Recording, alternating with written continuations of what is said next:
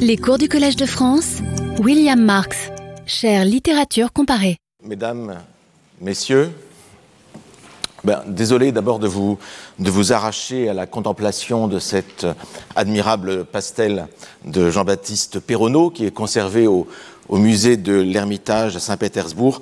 Comme vous le savez, étant donné les circonstances actuelles, il n'est pas évident d'aller au musée de l'Ermitage, donc autant en profiter. Mais bon, nous passons à une autre image. Je voudrais d'abord vous faire une annonce. Le mercredi 6 mars, donc le mercredi de la semaine prochaine, mercredi en 8 à 17h, sur l'invitation de l'Assemblée des professeurs, le professeur Masanori Tsukamoto de l'Université de Tokyo donnera une conférence sur les recherches sur le rêve chez Valérie Proust. Alors, Valérie et Proust, vous connaissez, nous connaissons, mais Myoé, peut-être qu'on le connaît moins ici. C'est un moine bouddhiste japonais de l'époque Kamakura, au XIIe, XIIIe siècle. Et donc nous sommes là vraiment dans une conférence de littérature comparée. C'est à cela que sert cette chaire. Alors, revenons au titre de la leçon d'aujourd'hui. Vous l'avez vu, vivre et grandir par les livres. Nous allons parler, en vérité, de l'éducation par la lecture, en reprenant appui, en reprenant notre élan sur cette citation de Gaston Bachelard que nous avions vue la dernière fois. « Toute notre vie est lecture », écrivait Bachelard dans Poétique de la rêverie. Et ce faisant, il voulait dire qu'il s'agissait bien de lecture, c'est-à-dire que c'est l'écrit ici, qui est visé par Bachelard. L'écriture a une puissance particulière sur le psychisme que n'a pas l'oralité. Et c'est pourquoi la lecture est fondatrice, en quelque sorte, de l'existence selon Bachelard. L'écrit, nous dit Bachelard, permet, j'avais déjà commenté cela il y a 3 semaines, l'écrit permet de fixer des états. Et c'est évidemment particulièrement vrai pour l'enfant. L'enfant qui est en construction, en croissance, et qui se fixe, qui se cristallise autour des textes qu'on lui donne à lire. Comment donc l'enfant se fixe? Comment l'enfant se forme autour des lectures? C'est un peu cela que nous allons voir à partir de la question de l'éducation. Alors, le nombre de témoignages littéraires sur les lectures enfantines a explosé, en vérité, avec l'apparition du romantisme. Vous vous rappelez que nous avions vu qu'au bout du compte, au XVIe, au XVIIe siècle, les témoignages sur les lectures enfantines ne sont pas si fréquents. Les écrivains répugnent un petit peu à parler de leur lecture d'enfants. Mais avec le romantisme, avec le pré-romantisme, avec le XVIIIe siècle, cela change. Et cela change pour 2 raisons. D'une part, parce que, on le sait bien, les romantiques ont une prédilection pour la pratique de la confession, pour dire leur vie, pour raconter par écrit leur existence. Et d'autre part, et ça c'est beaucoup plus important pour nous qui nous intéressons à la question même de la littérature, avec le romantisme, c'est la littérature elle-même. C'est la littérature elle-même qui change de statut. Avec le romantisme, eh bien, la littérature devient la compagne de l'intime. Avec le romantisme, la littérature devient la langue même de la psyché, la langue même du moi le plus secret. Ce qui n'était pas le cas sous l'ancien régime des belles-lettres, sous l'ancien régime de la poésie du XVIIe siècle. Alors, ne m'en croyez pas, moi seulement. Je prendrai des exemples parmi les meilleurs ou les plus fondamentaux théoriciens du romantisme, ce sont les philosophes allemands qui l'ont été. Prenez par exemple ce philosophe prussien, Johann Georg Hamann, qu'on appelle parfois le mage du Nord, dans son Aesthetica in Nuce, son esthétique, son résumé d'esthétique, il écrit ceci: la poésie est la langue maternelle de l'humanité, comme le jardin est plus antique que le champ cultivé, ce qui est un paradoxe, évidemment, mais un paradoxe philosophique, quasiment mystique hein, pour Hamann, qui consiste à dire que, au bout du compte, la poésie, et non pas la prose, la poésie et non pas la prose, est la langue de l'enfance au niveau du genre humain, hein, c'est la langue maternelle de l'humanité, comme au niveau même de l'individu, au niveau de la phylogénèse, comme à celui de l'ontogénèse, pour parler comme font les biologistes, mes collègues biologistes du collège. Voilà pour Hamann, mais surtout, c'est peut-être à Novalis que je voudrais me référer pour indiquer la puissance de cette langue littéraire qui, selon le romantisme, devient la langue même de la psyché et du moi. La poésie, écrit Novalis, la poésie est le grand art de construction de la santé transcendantale. Le poète est par conséquent le médecin transcendantal. Bon, transcendantal, le mot est un peu effrayant. Il vient du vocabulaire scolastique, il vient de Kant en particulier. Transcendantal, c'est-à-dire qui se situe, dans ce vocabulaire-là, philosophique, qui se situe au-delà des limites de l'expérience empirique, au-delà des limites de l'expérience quotidienne. La santé transcendantale, c'est la santé au-delà même de notre existence courante. C'est la santé du sujet fondamental qu'il y a à l'intérieur de nous. C'est la santé de l'esprit, au-delà même des contingences qui font que nous sommes ici et maintenant dans un monde particulier. Donc je reprends, la poésie est le grand art de construction de la santé transcendantale, le poète est par conséquent le médecin transcendantal, donc le médecin de l'âme au plus haut, à cette pointe, ce que Valérie appellerait le moi pur. La poésie, continue Novalis, la poésie agite à sa guise. Et c'est ça qui me paraît intéressant. La poésie agite à sa guise avec la douleur et l'envie, le plaisir et le déplaisir, l'erreur et la vérité, la santé et la maladie.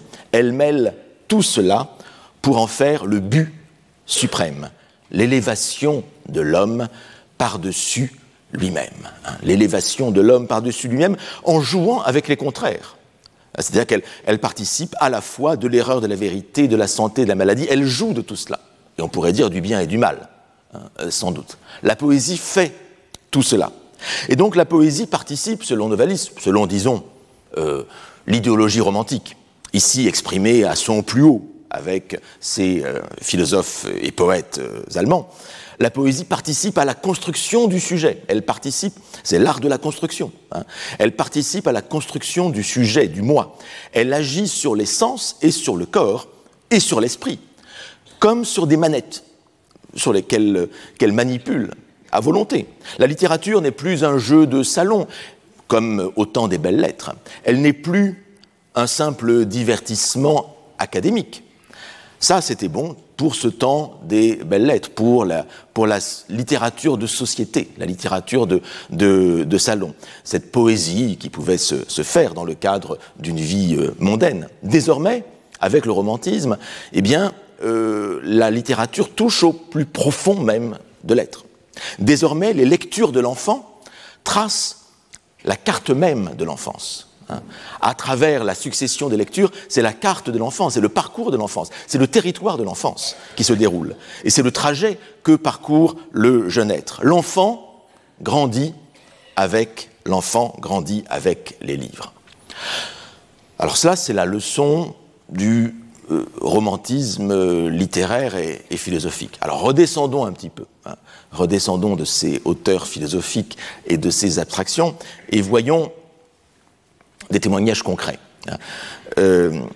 L'éducation par la lecture, ici, celle que nous allons voir quelques exemples, n'est pas celle qui a été, vous allez voir, c'est pas celle qui a été effectivement voulue par l'institution scolaire, par l'école. C'est pas, au bout du compte, de cela que je vais parler. Je vais parler plutôt de cette éducation parallèle, cette éducation clandestine qui a lieu par l'écrit et par les livres, et qui se fait en parallèle aux textes qui sont donnés par l'école, les textes prenant pour l'enfant d'autres dimensions, qui vont le construire. En fait, je vais prendre un seul exemple, enfin du moins plusieurs exemples, mais avec un seul auteur, pas n'importe lequel, c'est Chateaubriand. C'est Chateaubriand, dans les Mémoires d'Outre-Tombe. Car Chateaubriand est très sensible, en particulier dans son récit de jeunesse, donc au début des Mémoires, Chateaubriand est très sensible à cette évolution de l'enfant parallèle à celle des lectures, qui se fait par les lectures, où l'enfant grandit par les textes qu'il lit et qui agissent sur lui. Ce sont les lectures, nous dit Chateaubriand, qui accompagnent, voire qui déclenchent la découverte, vous allez voir, de la sexualité même par l'enfant. Regardez, ou écoutez, ou lisez. Cette même année, écrit Chateaubriand, cette même année commença une révolution, le terme est fort évidemment, commença une révolution dans ma personne comme dans ma famille. Le hasard fit tomber entre mes mains deux livres bien divers, bien différents.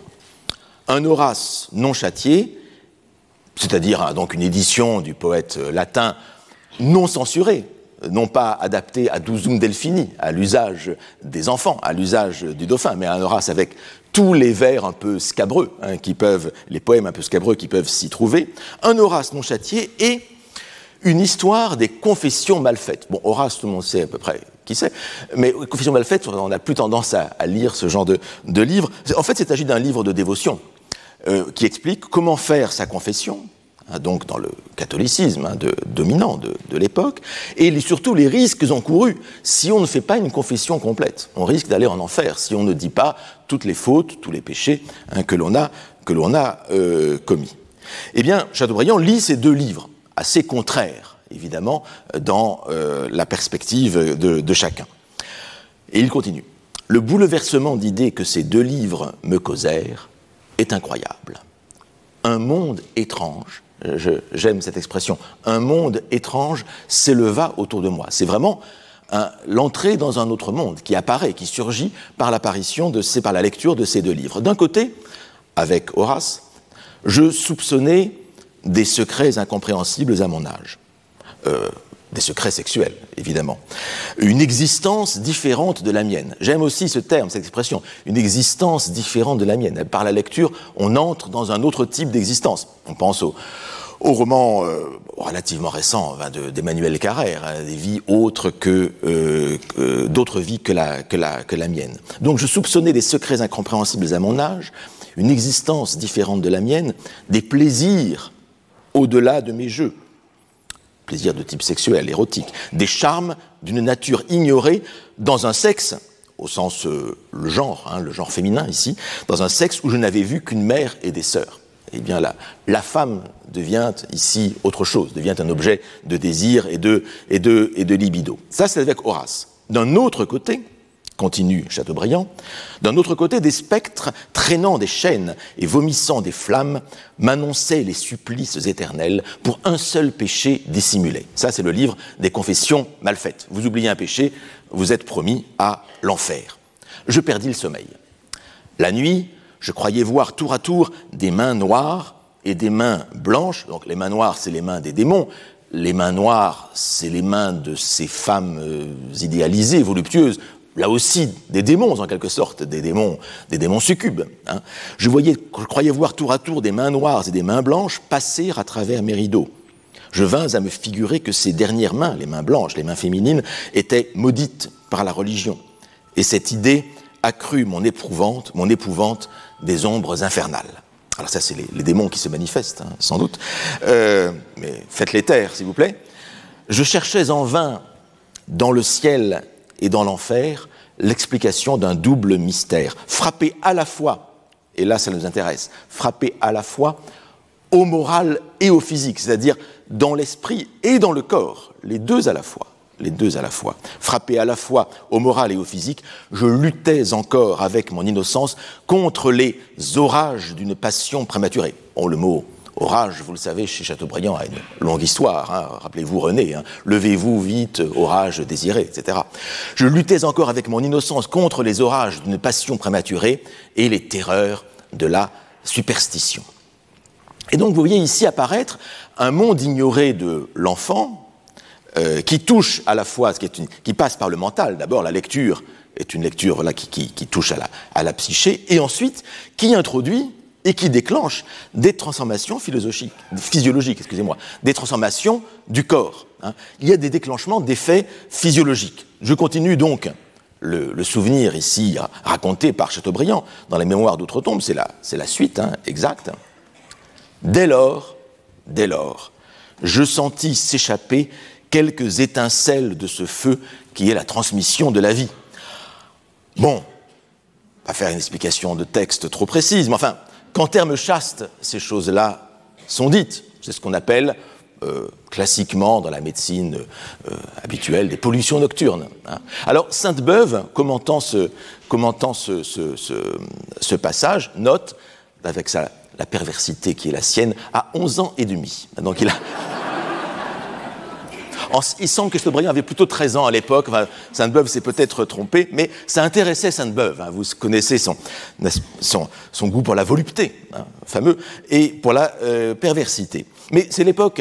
Je pense à Sainte-Beuve, je pense aussi à Chateaubriand, la façon dont il décrit cela. C'est l'époque aussi où se répandent les lectures, enfin les textes du médecin genevois Samuel-Auguste Tissot qui met en garde contre les méfaits de l'onanisme et la façon aussi dont ces textes de Tissot auront une influence énorme pendant 2 siècles, hein, il faut le dire. Donc, reprenons cette phrase quand même, je trouve particulièrement délicate. Hein, je pense qu'un jeune lecteur ne comprend pas très bien de ce dont il s'agit, hein, me semble-t-il, toujours. Enfin, dès lors, je sentis s'échapper quelques étincelles de ce feu qui est la transmission de la vie. Et c'est là que interviennent les autres livres, ceux qui ne sont pas l'Horace, non Châtier, etc., ceux qui sont les livres lus à l'école. J'expliquais, en classe donc, le 4e livre de l'Énéide et lisais le Télémaque. Et voici revenir le Télémaque et les aventures de Télémaque de Fénelon dont nous parlions la dernière fois. Donc des lectures tout à fait classiques. Là, on est dans des lectures de classe, ici. Et voici que ces textes prennent un sens différent, grâce à Horace et grâce aux confessions mal faites. Tout à coup, je découvris dans Didon et dans Eucharis, hein, les personnages d'un côté de l'Énéide et de l'autre de Télémaque, je découvris des beautés qui me ravirent, des pulsions en vérité, un désir qu'il n'imaginait pas, qu'il n'y apparaissait pas auparavant. Je devins sensible à l'harmonie de ces vers admirables et de cette prose antique.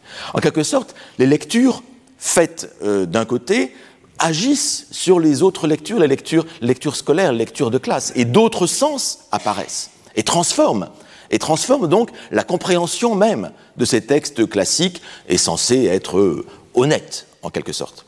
Je traduisis un jour, à livre ouvert, l'Aeneadum genetrix, hominum divumque voluptas de Lucrèce. Vous savez, c'est l'incipit du grand poème de Lucrèce, le De Natura Rerum, hein, mère des Énéades, volupté des hommes et des dieux. Hein, voilà le début de. Lucrèce s'adresse ici, enfin le poète s'adresse à Vénus, hein, la déesse de l'amour. Je traduis un jour à livre ouvert l'Aeneadum genetrix, hominum divumque voluptas de Lucrèce, avec tant de vivacité. Et donc de force liée emportée par le désir qu'il animait, que M. Égault, son maître, m'arracha le poème et me jeta dans les racines grecques. Hein. J'adore. On a du grand Chateaubriand quand même, hein, c'est-à-dire qu'on a vraiment, il est jeté dans les racines grecques, donc dans les livres de grammaire, de vocabulaire grec, comme un saint est jeté dans les épines quand il est pris par les tentations. Et le mot « racine » renvoie effectivement à cette idée de racine, à cette idée d'épine. Donc il y a là vraiment un travail, je trouve, chez Chateaubriand assez incroyable. Là, on est encore avec Lucrèce dans les lectures classiques. Mais le jeune Chateaubriand continue. Je dérobai un Tibulle. Il vole le poète élégiaque, connu pour ses poèmes érotiques latins. Quand j'arrivais au Quam juvat in mites ventos audire cubantem. Alors, il faut comprendre là, pour le coup, on est dans un monde où la culture classique scolaire est vraiment répandue.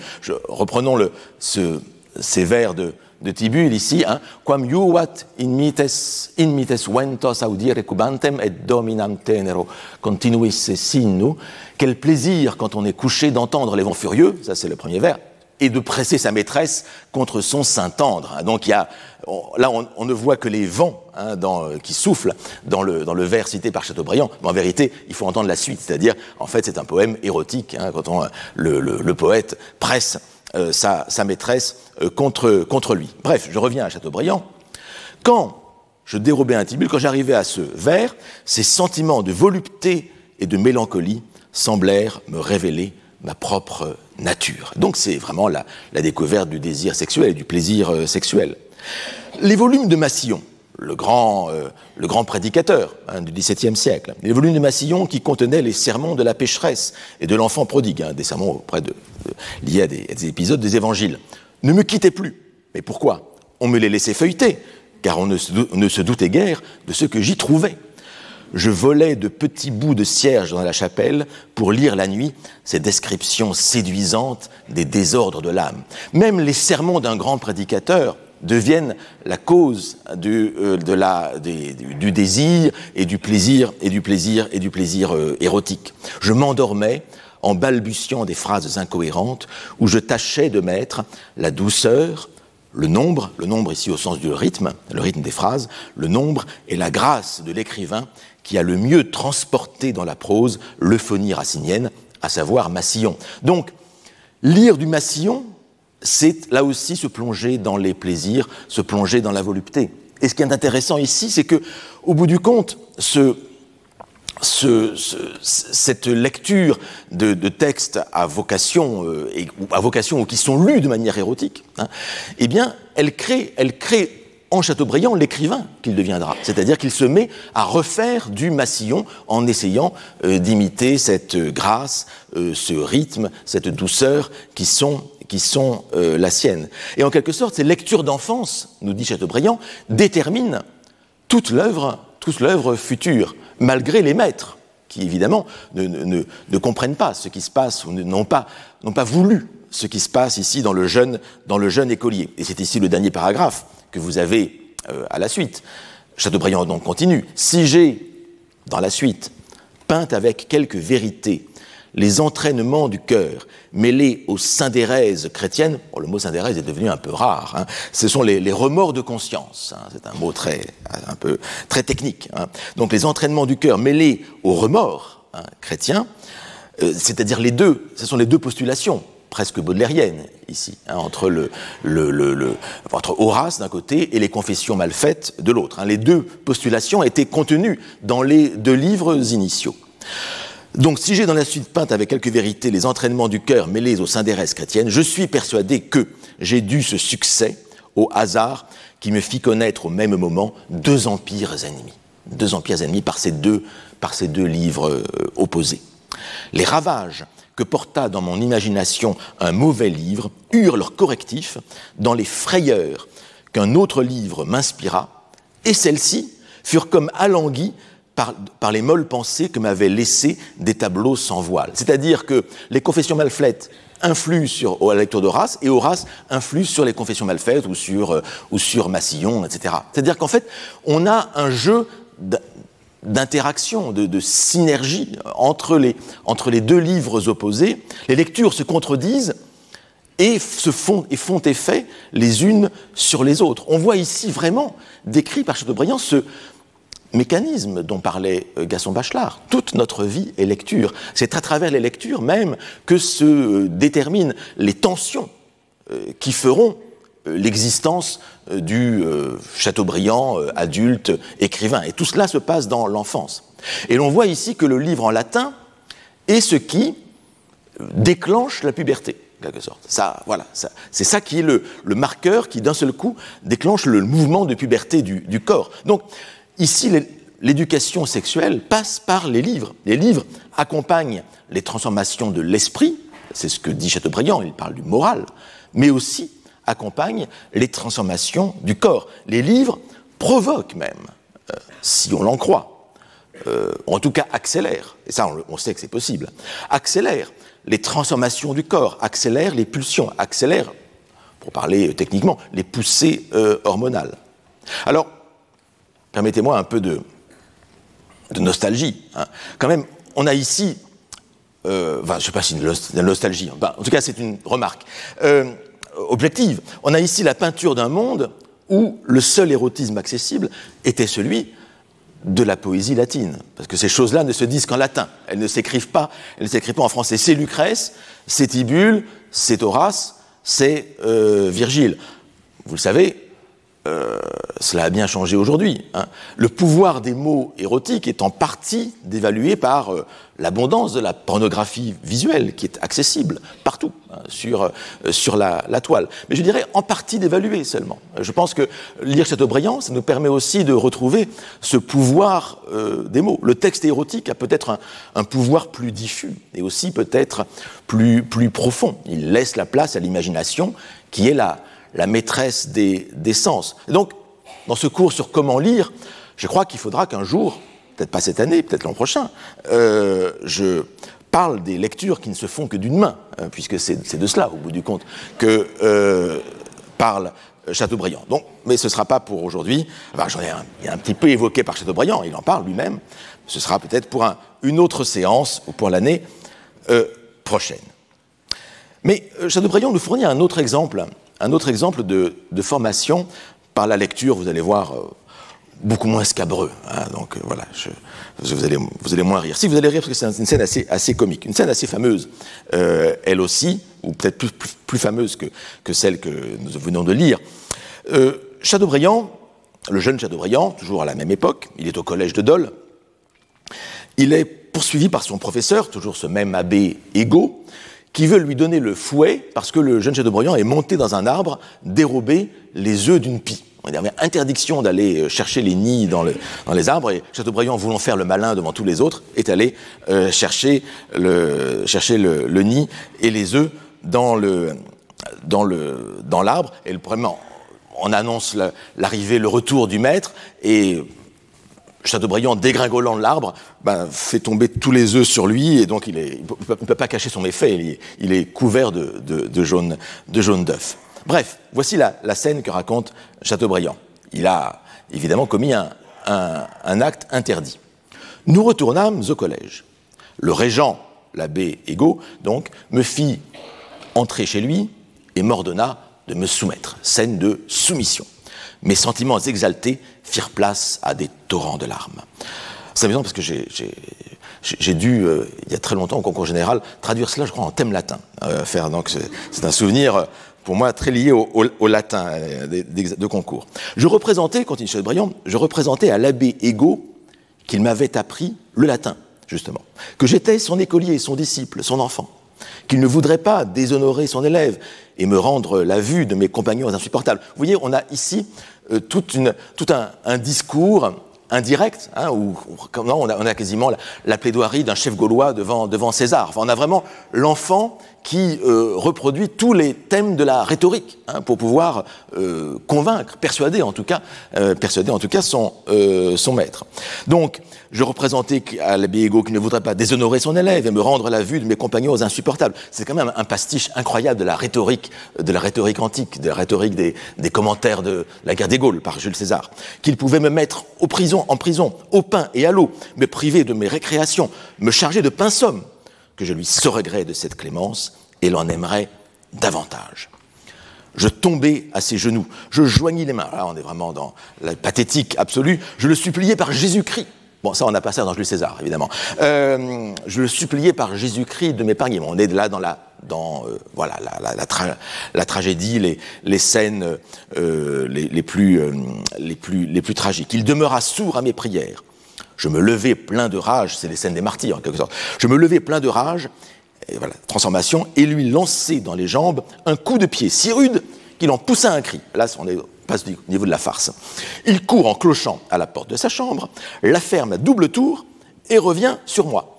Je me retranche, scène de combat. Je me retranche derrière son lit. Il m'allonge à travers le lit des coups de férule.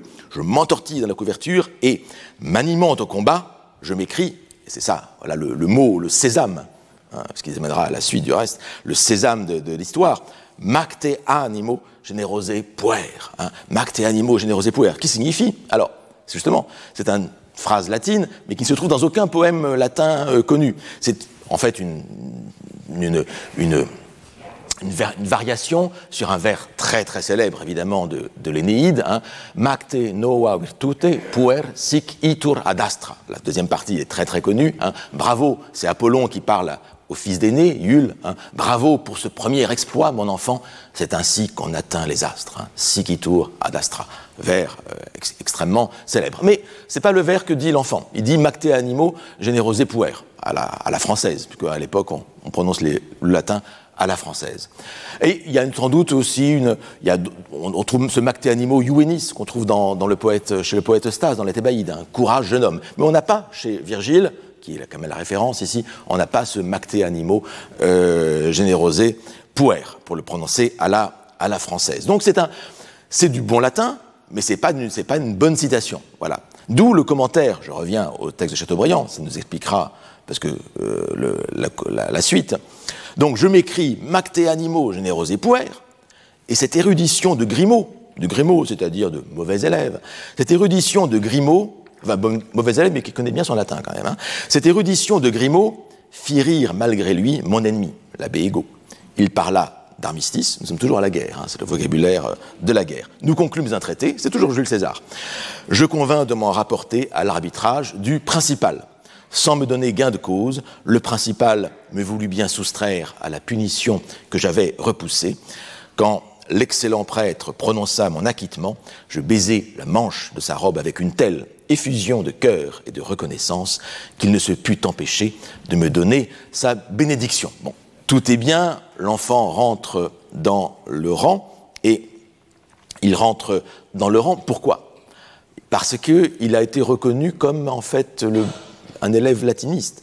Il y a un premier niveau, si vous voulez, d'interprétation sociologique de cette scène, quand même assez merveilleuse, hein, extrêmement bien racontée, avec quantité d'allusions, d'intertextes, avec les textes classiques. C'est-à-dire que le jeune Chateaubriand, le jeune écolier, en citant cette phrase latine, en la créant de toute pièce, en quelque sorte, puisqu'elle n'existe nulle part dans les poèmes que nous connaissons, eh bien, l'élève prononce en quelque sorte le chibolette, hein, pour reprendre une allusion à l'Ancien Testament, c'est-à-dire le mot de passe, hein, le mot de passe qui lui permet d'entrer dans le camp des lettrés, dans le camp des maîtres, dans le camp des maîtres d'école, et donc de susciter la sympathie de son maître, qui d'un seul coup le reconnaît comme l'un des siens. Il voit en fait, l'abbé Égault reconnaît ici un latiniste qui a quand même bien suivi les leçons et qui vit en quelque sorte par les textes, et qui vit par ces textes latins qu'il a appris en classe, même s'il les transforme à sa manière. Ça, c'est le premier niveau d'interprétation, sociologique, je dirais, en quelque sorte. Il est reconnu comme un latiniste, comme un bon élève, en quelque sorte, à sa manière. Et donc, on lui pardonne. Mais je dirais qu'il y a un second niveau d'interprétation de cette scène, plus psychologique et moins sociologique, qui nous dit, pour reprendre, disons, la formule et la théorie de Bachelard, qui nous dit comment l'être se forme autour de l'écrit, comment un jeune être, en quelque sorte, se forme à partir de ses lectures. Car sans y penser, spontanément, parce qu'il est en train de vivre une aventure qu'il interprète à partir des lectures qu'il a faites de l'Antiquité classique, de César et d'autres textes, sans y penser, eh bien, l'enfant cite une phrase latine pour se donner du courage. Il s'identifie à un héros épique, comme une sorte de super-héros moderne. Alors ici, il s'agit de Yule, il peut s'agir aussi de Télémaque, lorsqu'il imagine Eucharis, hein, qu'il lit dans Fénelon. Mais tout cela, et ça qui me paraît intéressant ici, tout cela passe par le latin. Le latin qui est la langue de l'inscription lapidaire, la langue de l'écrit, par excellence, ce qui est gravé dans le marbre, et qui se grave aussi, non seulement dans le marbre et sur la pierre, mais qui se grave dans la vie du jeune homme. Et ce que nous dit aussi Chateaubriand, ce témoignage il y a 2 siècles et demi, hein, c'est l'importance donc de la langue ancienne comme langue de l'écrit, comme ce texte permanent qui traverse les millénaires même, et qui, traversant les siècles et les millénaires, acquiert une force que n'aurait peut-être pas un texte en français. Je vous rappelle la citation de Bachelard que je vous avais remise sur l'écran tout à l'heure. « Il faut prendre le langage écrit comme une réalité psychique particulière. Le livre est permanent, il est sous vos yeux comme un objet. Le livre est permanent, il est sous vos yeux comme un objet. Le langage écrit est une réalité psychique particulière. Et donc, avec le latin, en quelque sorte, le psychisme s'ancre, le psychisme en formation, le psychisme de l'enfant, s'ancre dans un sentiment d'éternité. Un sentiment qui dépasse la vie même, la jeune vie de l'enfant, et qui dépasse même la vie de ses parents et de ses grands-parents. Le latin fait entrer dans un autre monde, hein, ce monde étrange dont parlait Chateaubriand. Le latin montre au jeune enfant, à l'écolier, qu'il n'est pas né de la dernière pluie, qu'il y a des millénaires qui se sont écoulés avant lui et qu'il peut, malgré tout, par cette langue, se relier à ces millénaires. Je ne suis pas sûr que les textes d'aujourd'hui aient la même valeur, n'aient peut-être pas cette capacité à donner à l'enfant une profondeur temporelle. D'où l'importance, me semble-t-il, de donner à lire aux enfants des textes anciens, de français, de textes de littératures anciennes, de littérature française des siècles passés, mais aussi peut-être, et peut-être aussi, et surtout, je ne sais pas, de textes de langues anciennes, de langues mortes. Car la langue morte, en quelque sorte, on le voit, c'est aussi une langue forte. Elle a une force particulière, une prégnance psychique particulière dans l'expérience, au moins, de Chateaubriand. Elle donne une profondeur temporelle. Et justement, Chateaubriand revient à cette citation fausse, Macte animo generos epuer. Il y revient beaucoup plus tard, dans la suite des Mémoires d'Outre-Tombe. On est en 1833. Du reste, c'est le moment où Chateaubriand est en train de rédiger et d'écrire les Mémoires d'Outre-Tombe. Chateaubriand, donc, est beaucoup plus âgé, il n'est plus écolier au Collège de Dole, et la duchesse de Berry le charge d'une commission pour son fils, Henri d'Artois, le comte de Chambord et duc de Bordeaux, qui est le prétendant légitimiste au trône de France, qui a été chassé par l'arrivée des Orléans au pouvoir avec Louis-Philippe. On est en 1833. Donc, Chateaubriand doit partir à la demande de la duchesse de Berry, donc de la mère de l'héritier du trône, légitimiste. Il doit partir à Prague, assez loin, donc, et de manière secrète, de manière clandestine. Chateaubriand raconte cette mission qui lui a été donnée et le voyage qu'il fait, et il arrive à Bâle. Il arrive à Bâle, la ville de Bâle, donc, le 17 mai 1833. Et alors qu'il s'apprête à quitter la ville, il monte dans sa calèche.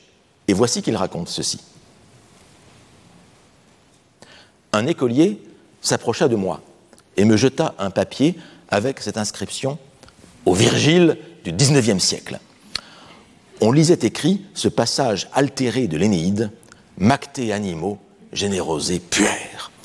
Et le postillon fouetta les chevaux, et je partis, tout fier de ma haute renommée à Bâle, tout étonné d'être Virgile, tout charmé d'être appelé enfant, générosé, puère. Étonné d'être Virgile. Bon, il n'était pas si étonné, parce qu'il avait une assez haute opinion de lui-même, mais enfin, il en était flatté, en tout cas, mais charmé d'être enfant, d'être appelé enfant, en effet, parce qu'enfant, Chateaubriand ne l'est plus. En 1833, il a 65 ans.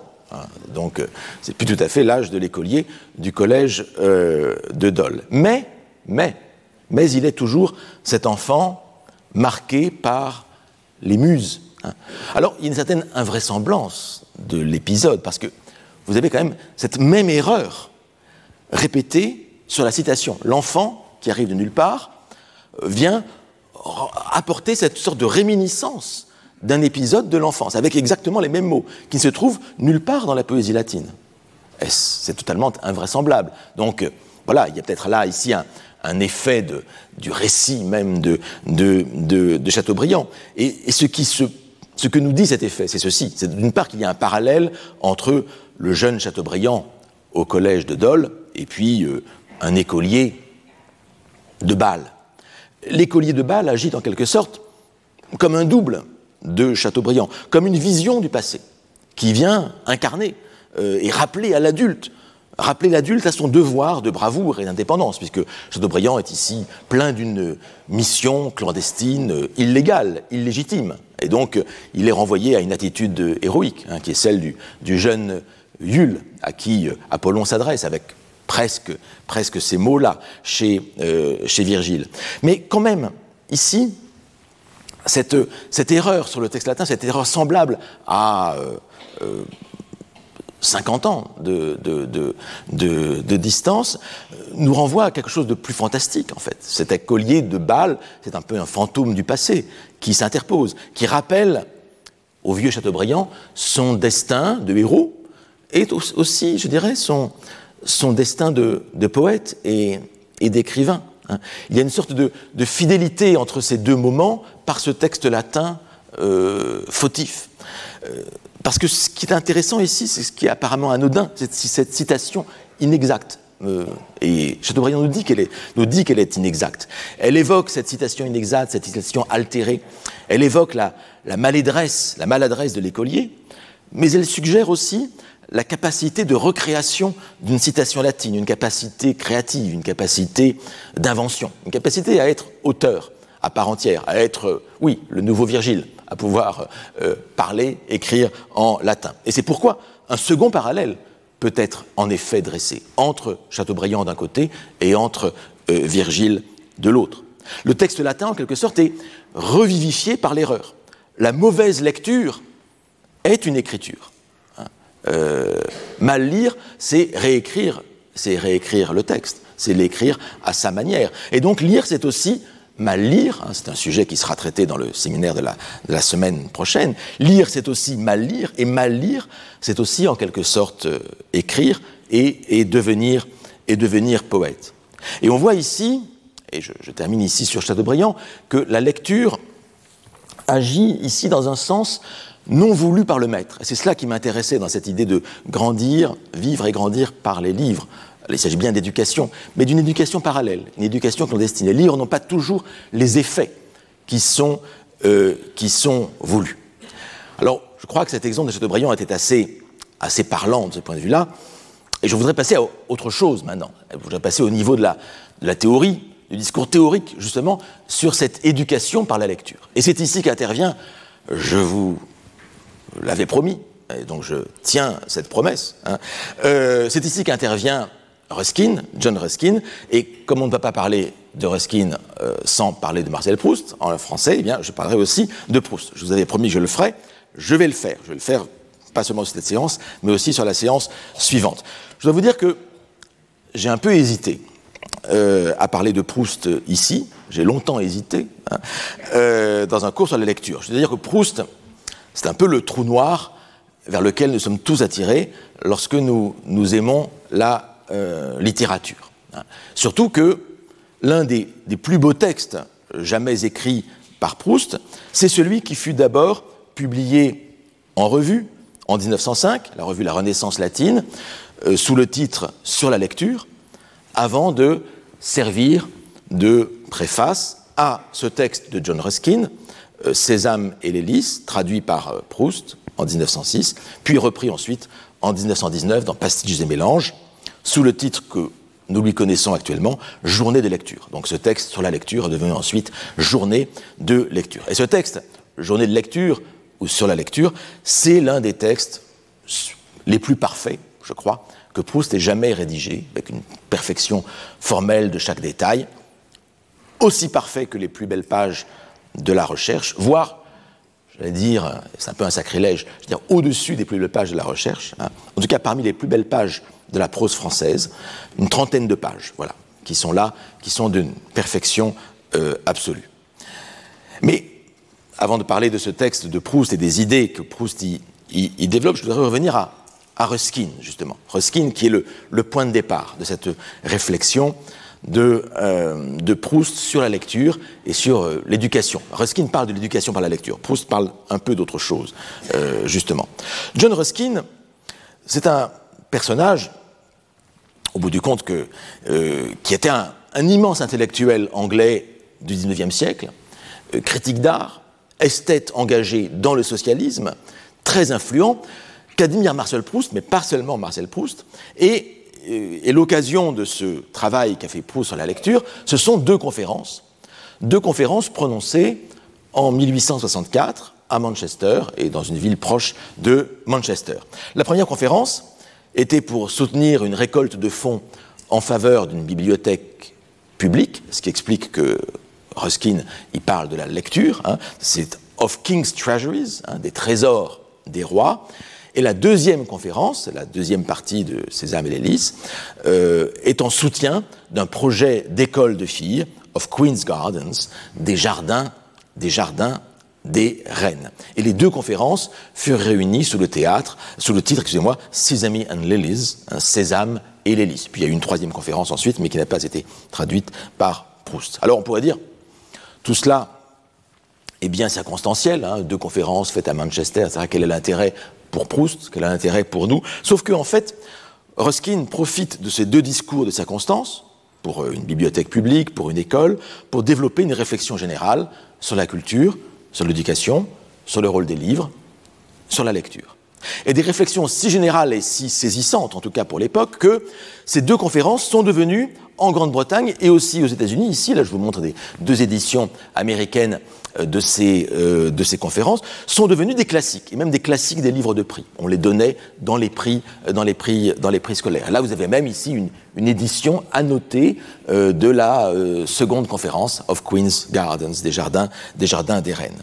Et donc ici le ton de Ruskin dans ces conférences est assez particulier, c'est vraiment un ton de prédication laïque, hein, prêche laïque, assez véhément, souvent, fortement teinté de références bibliques, comme dans toute la littérature anglaise.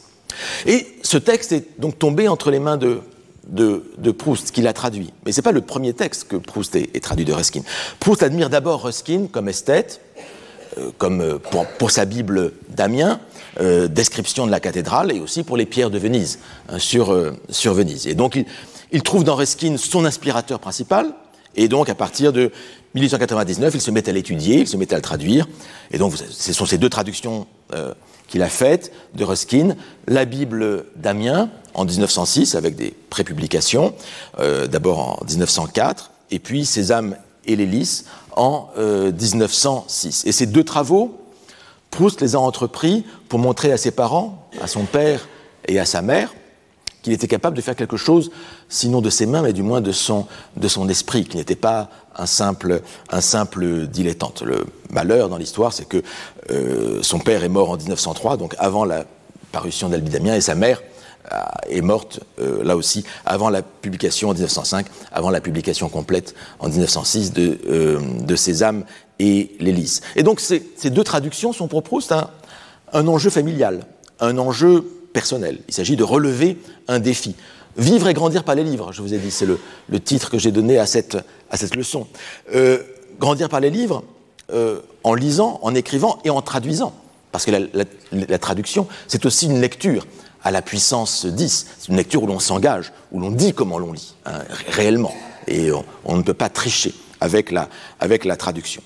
Et donc, Proust a fait cette traduction, bon an, mal an, en cédant des notes aussi de sa mère.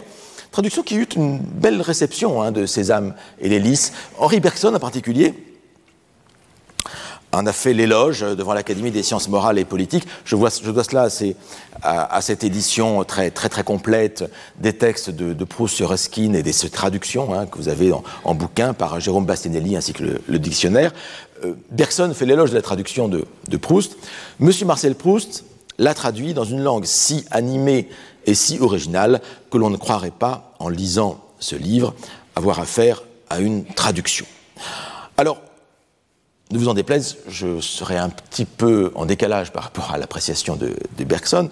Je soupçonne Bergson ici d'avoir eu un peu de complaisance pour cette traduction faite par son petit cousin par alliance. Proust était le petit cousin de sa femme. Et Proust avait du reste été garçon d'honneur au mariage de Bergson. Et je ne suis pas sûr que Bergson ait vraiment lu la traduction en vérité, parce que la traduction de Proust est en fait épouvantable, il faut bien le dire. Mais épouvantable. Il y a des contresens en permanence. Actually, qui signifie en fait, devient actuellement. Namely, qui signifie à savoir, devient notamment.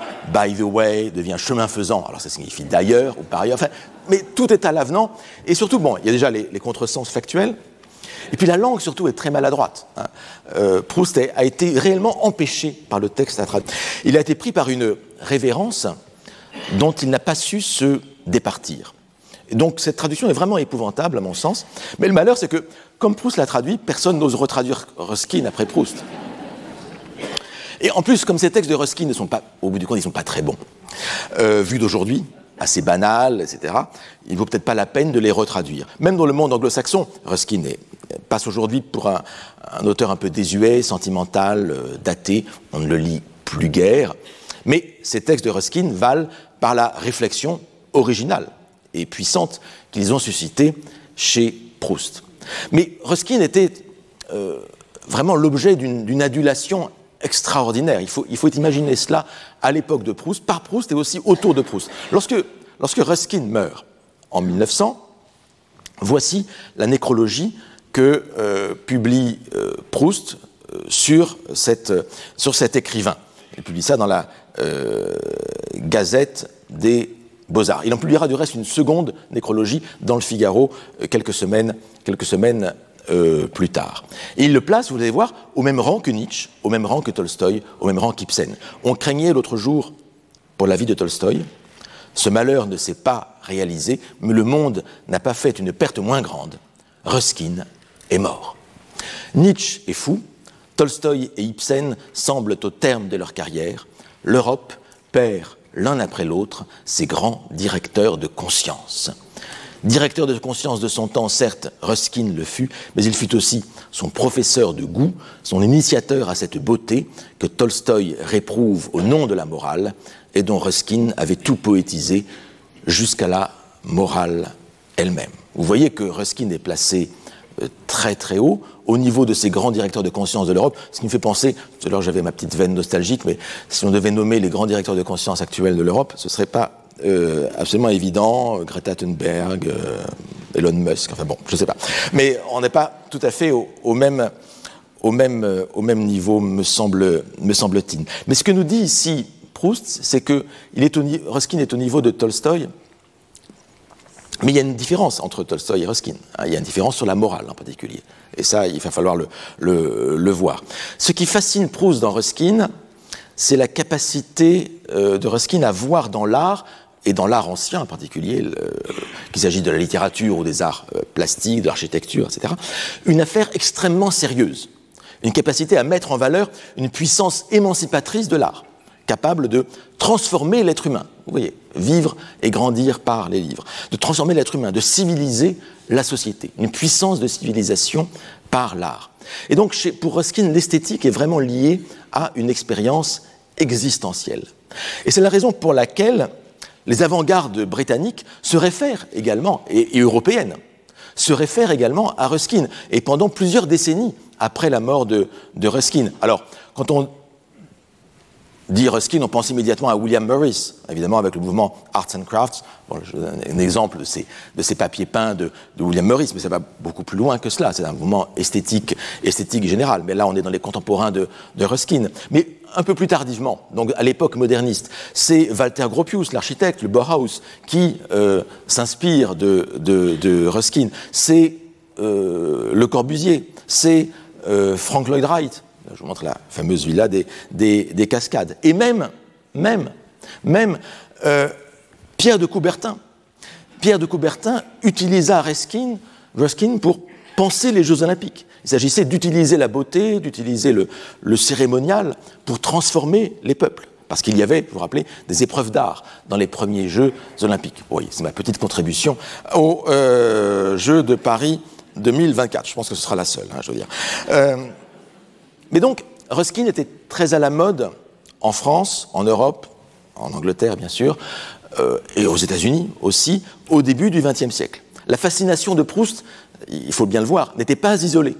Voici un livre paru en 1900, Le culte du beau dans la cité nouvelle, John Ruskin, poète, artiste, apôtre, par Jacques Bardou. Jacques Bardou n'est pas absolument n'importe qui, il était futur professeur de droit, sénateur, il a eu un lignage, enfin une descendance fameuse, puisqu'il est le grand-père maternel de Valéry Giscard d'Estaing, et donc il publie sa thèse de doctorat de littérature anglaise, avec laquelle il obtient le prix Montyon de l'Académie française, le plus vieux prix littéraire en activité, qui date de 1882, un prix que j'ai obtenu moi aussi 110 ans plus tard, avec Vie du lettré. Donc, c'est une petite parenthèse, mais si jamais vous vous demandez quel est le point commun entre Proust, Giscard d'Estaing et moi-même, ben c'est Ruskin. Mais Ruskin, je vous ai dit, est un peu le Tolstoï anglais, un utopiste chrétien et socialiste, hein, qui influença Gandhi également. Il y a même des communautés qui ont été fondées aux États-Unis qui expérimentaient les idées sociales de Ruskin. Bref, c'est une influence absolument énorme, qu'on a du mal à imaginer aujourd'hui, je pense. Et c'est pourquoi j'insiste un peu là-dessus. Et l'influence, l'envergure de Ruskin déborde largement Proust, déborde largement la question de la lecture. Et de même, les idées de Ruskin sur la lecture et sur le rôle de la culture doivent être replacées dans le cadre de tout un mouvement anglo-saxon qui vise à imposer face au canon de la Bible, au canon protestant de la Bible, et qui vise à imposer un autre canon, un canon de type laïque, un canon de type non religieux, un canon de nature artistique. Avec ce canon littéraire, il s'agissait d'éduquer la population et de lui donner un idéal de vie qui ne soit pas lié seulement aux églises. Eh bien, c'est la forme, en quelque sorte, ce mouvement ruskinien, c'est la forme que prend dans les pays anglophones, au Royaume-Uni et aux États-Unis, c'est la forme que prend le mouvement de sécularisation de la société. Proposer un canon laïque contre le canon de la Bible. Et c'est ce qu'essaie de faire Ruskin. Mais il n'est pas le seul, hein, à vouloir proposer une nouvelle manière de lire les textes qui en fasse une inspiration morale pour l'ensemble de la société. En Angleterre, il faut aussi citer le poète, critique et penseur de l'éducation, Matthew Arnold. Matthew Arnold, qui était le poète, le fils de Thomas Arnold, celui qui fit de l'école de rugby un modèle du genre, et Matthew Arnold est un exact contemporain de Ruskin. Aux États-Unis, légèrement plus âgé, mais là aussi contemporain, vous avez le philosophe Ralph Waldo Emerson, qui lui aussi essaie de trouver dans les livres une manière de rencontrer dans chaque lecteur « the divine soul », comme il dit, hein, « the divine soul », la lame divine qu'il y a en chacun. Donc vous voyez ces trois grands penseurs anglo-saxons, bon, c'est un peu le festival des rouflaquettes, hein, mais c'est l'époque qui veut ça. Mais dans les trois cas, Arnold, Emerson et Ruskin, il s'agit vraiment de trouver dans les œuvres une valeur morale et spirituelle susceptible d'élever l'âme et d'éduquer la population en court-circuitant l'autorité des églises. Arnold a des expressions fameuses « Poetry is the criticism of life ». « Poetry is an application of ideas to life ». Ce n'est pas la peine de traduire. La poésie est une critique de la vie, c'est une application des idées à la vie. Bon, c'est une façon très morale de considérer la poésie, vous le voyez bien. Si vous comparez à ces textes de Novalis que je vous citais tout à l'heure, la poésie agit à sa guise avec la douleur et l'envie, le plaisir et le déplaisir, l'erreur et la vérité, la santé et la maladie, elle mêle tout cela pour en faire le but suprême. Je trouve que la formule de Matthew Arnold est un peu une régression, c'est un peu une simplification. C'est-à-dire qu'on a ici un mouvement beaucoup plus moralisateur, une simplification de ces idées romantiques pour en faire quelque chose qui serait un nouveau canon moral. Et vous voyez assez vite comment ce mouvement anglo-saxon est en quelque sorte en porte-à-faux avec l'évolution littéraire en France à la même époque. Car à partir de la seconde moitié du XIXe siècle, l'avant-garde littéraire française, illustré d'abord par Flaubert, illustré par Baudelaire, cherche au contraire à dégager l'œuvre littéraire de sa valeur morale en faisant en sorte que la valeur esthétique soit indépendante de la valeur morale. Et notez, entre parenthèses, comment l'époque contemporaine, et je termine là-dessus, va à contre-courant de cette déconnexion de la littérature vis-à-vis de la morale. Et là, je renvoie ici à ce que disait notre ami Guillaume Naveau il y a 3 semaines dans ce séminaire-ci. C'est-à-dire qu'on a l'impression que tout cet effort d'amoralisation, avec un A privatif, d'amoralisation de la littérature, est en train de se perdre sous les coups d'une moralisation renforcée, parfois légitime, je veux dire, les besoins sont parfois légitimes, une moralisation renforcée de tous les aspects de la vie sociale, littérature comprise. Et donc on a cette réaction moralisante qui vient de tous côtés, hein, j'ai pas la peine de... Enfin si, je les ai prévus, donc je les cite, les exemples. Hein. Ce sont aux États-Unis dans le Bible Belt, hein, la région très évangélique, hein, les ligues de vertu ou de protection de l'enfance qui s'attaquent à des classiques, comme The Catcher in the Rye, hein, l'attrape-cœur, qui veulent les enlever, ce classique de la littérature adolescente, ben, plus qu'adolescent, c'est quand même un grand roman, mais enfin qui est lu par les adolescents, qu'on essaie d'enlever de toutes les bibliothèques, ça c'est à droite, et puis à gauche, comme vous savez, on en a parlé, ce sont les sensitivity readers qui réécrivent, hein, par exemple, les démineurs éditoriaux, comme on dit en français apparemment, qui débusquent dans les romans pour la jeunesse, sur The Roald Dahl par exemple, les expressions discriminantes à l'égard des personnes laides, des personnes obèses, enfin, ou toutes sortes de choses. Hein. Great horsey face, donc grand visage de cheval devient face, tout simplement, visage, tout simplement. On enlève tout ce qui est caractérisation physique. Hein. Eight nutty little idiots hein, devient, et donc... 8 petits idiots dingos, assez dingos, devient 8 nutty little boys. Donc, idiot, c'est remplacé par boys. Donc, il s'agit de tout adoucir, de tout rendre beaucoup plus lisible et sans choquer. Donc, je termine là-dessus. Je crois que nous sortons d'une parenthèse historique bénie où un écrivain avait le droit de tout dire, pour le meilleur comme pour le pire. C'était l'époque d'amoralisation de la littérature. Le pire, je vous laisse en juger, mais le meilleur, c'est Proust. Hein. Et donc, à Dieu ne plaise qu'on soumette Proust à des sensitivity readers et qu'on le réécrive. Voilà, je pense qu'il faut plutôt revenir, et je termine là-dessus, revenons à ces propos de Novalis, qui pourraient être, je pense, plutôt une très bonne façon, des propos à méditer jusqu'à la séance de la semaine prochaine. Merci.